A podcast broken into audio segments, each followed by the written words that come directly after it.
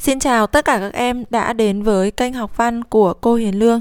Trong video bài học ngày hôm nay, cô sẽ hướng dẫn các em phân tích một đoạn thơ trong bài thơ Việt Bắc của Tố Hữu.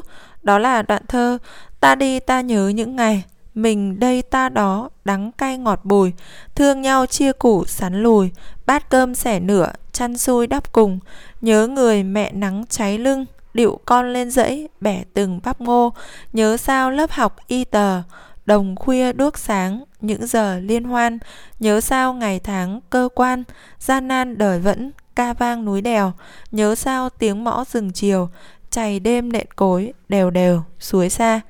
À, trong khổ thơ này thì các em phân tích cho cô. Thứ nhất, à, chúng ta chia thành các cái đoạn thơ. À, đoạn thơ đầu tiên là từ cái chỗ câu ta đi ta nhớ những ngày cho đến câu điệu con lên dãy bẻ từng bắp ngô đây chính là nỗi nhớ của Tố Hữu về cuộc sống nhọc nhằn, vất vả, thiếu thốn nhưng đầy tình nghĩa ở chiến khu. Và cũng giống như những khổ thơ khác trong bài thơ Việt Bắc thì chúng ta phân tích cho cô cái cụm đại từ mình và ta.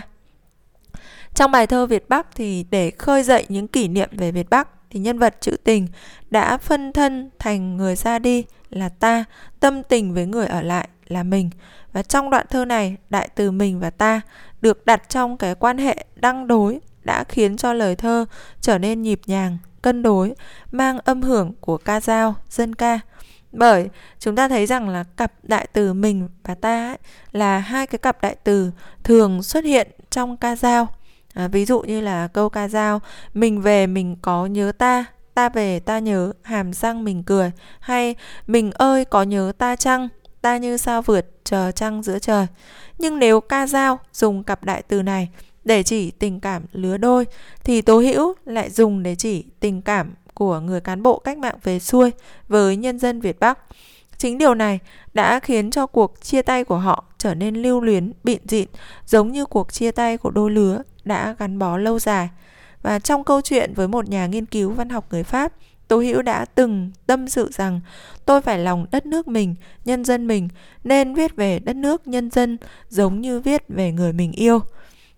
Với cách xưng hô quen thuộc này thì Tố Hữu đã khéo léo biến chuyện ân tình cách mạng trở thành giống như tâm trạng của đôi lứa yêu nhau và bên cạnh đó thì nỗi nhớ vốn là một trạng thái cảm xúc trừu tượng khó có thể hình dung được bằng các giác quan cụ thể Thế nhưng khi đi vào thơ tố hữu thì nỗi nhớ lại mang hương vị hơi ấm tình người, tình đời, tình quân dân gắn bó.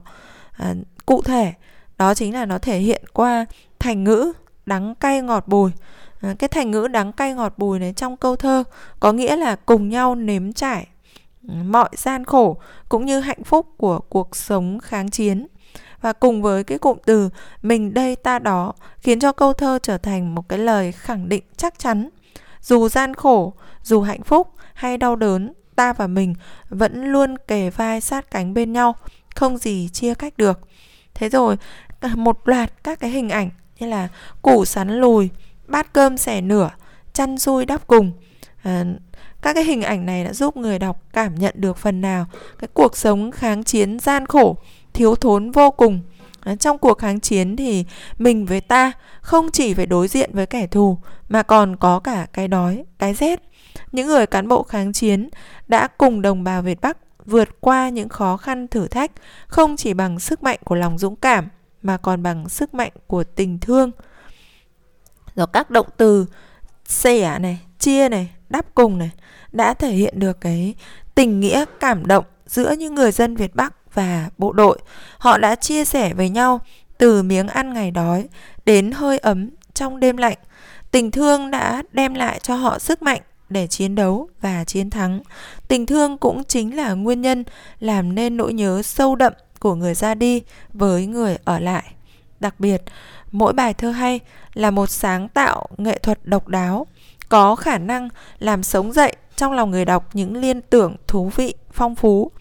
Nhớ người mẹ nắng cháy lưng Điệu con lên dãy bẻ từng bắp ngô Là những câu thơ hay Bởi hình ảnh người mẹ nắng cháy lưng Là một hình ảnh giàu sức gợi có biết bao người mẹ đã từng đổ bóng xuống trang thơ làm day dứt con tim người đọc tim ta như thắt lại trước những dòng thơ viết về mẹ của Trương Nam Hương. Lưng mẹ cứ còng dần xuống, cho con ngày một thêm cao. Ta cảm động, tự hào trước tình thương bao la của những bà mẹ Việt Bắc khi đến với bài thơ Tiếng hát con tàu của chế Lan Viên. Con nhớ mế, lửa hồng, soi tóc bạc, năm con đau, mế thức một mùa dài. Con với mế không phải hòn máu cắt, nhưng trọn đời, con nhớ mãi ơn nuôi. Và đến với bài thơ Việt Bắc của Tố Hữu, người mẹ nắng cháy lưng lại gợi trong ta bao nỗi niềm cảm xúc. Nhà thơ đã sử dụng nghệ thuật phóng đại để nhấn mạnh những vất vả, nhọc nhằn mà người mẹ phải trải qua. Đó là cái nắng bỏng rát như thiêu như đốt, nắng cháy lưng. Nhưng vượt lên hoàn cảnh khắc nghiệt này là sự chịu thương, chịu khó. Mẹ cố gắng cần cù, bẻ từng bắp ngô, không chỉ để nuôi con khôn lớn mà còn nuôi bộ đội, phục vụ kháng chiến trường kỳ. Hình ảnh người mẹ nắng cháy lưng chính là biểu tượng của con người, quê hương cách mạng của tình yêu thương vô bờ bến, sự hy sinh thầm lặng cao cả của nhân dân Việt Bắc để đổi lấy nền độc lập tự do cho Tổ quốc, sự bình yên cho nhân dân. Đó cũng là sự tri ân sâu sắc của nhà thơ Tố Hữu dành cho Việt Bắc. Phải chăng với Tố Hữu, Việt Bắc đã trở thành gia đình, ở đó có người mẹ phải chịu ơn suốt đời và in đậm trong tâm trí người ra đi còn là những kỷ niệm đẹp đẽ, thân thương, là sự bình yên, thơ mộng của núi rừng. Nhớ sao lớp học y tờ, đồng khuya đuốc sáng những giờ liên hoan, nhớ sao ngày tháng cơ quan, gian nan đời vẫn ca vang núi đèo, nhớ sao tiếng mõ rừng chiều, chảy đêm nệm cối đều đều suối xa. Cụm từ nhớ sao, điệp đi điệp lại, như một như những đợt sóng tình cảm nối tiếp nhau. Người ra đi đang thực sự nhớ và đang sống trong niềm da diết khắc khoải. Nỗi nhớ được cụ thể hóa qua những hình ảnh, âm thanh quen thuộc của cuộc sống kháng chiến. Thứ nhất là lớp học y tờ. Đây là hình ảnh cảm động của phong trào bình dân học vụ, xóa nạn mù chữ những ngày đầu kháng chiến. Hình ảnh thơ gợi nhớ những tiếng đánh vần ngọng nghịu, những nét chữ viết vụng về, những say mê háo hức của người dân miền núi khi được học con chữ của cách mạng. Những lớp học ấy còn là hình thức tuyên truyền lý tưởng cách mạng và tiếp thêm sức mạnh, niềm tin vào tương lai tươi sáng, vào độc lập, tự do cho nhân dân. Rồi, nỗi nhớ còn hướng đến những đêm liên hoan đầm ấm giữa người dân Việt Bắc với người cán bộ kháng chiến. Ánh đuốc bập bùng, náo nức cháy giữa đồng khuya cũng trở thành hình ảnh day dứt con tim người đi xa.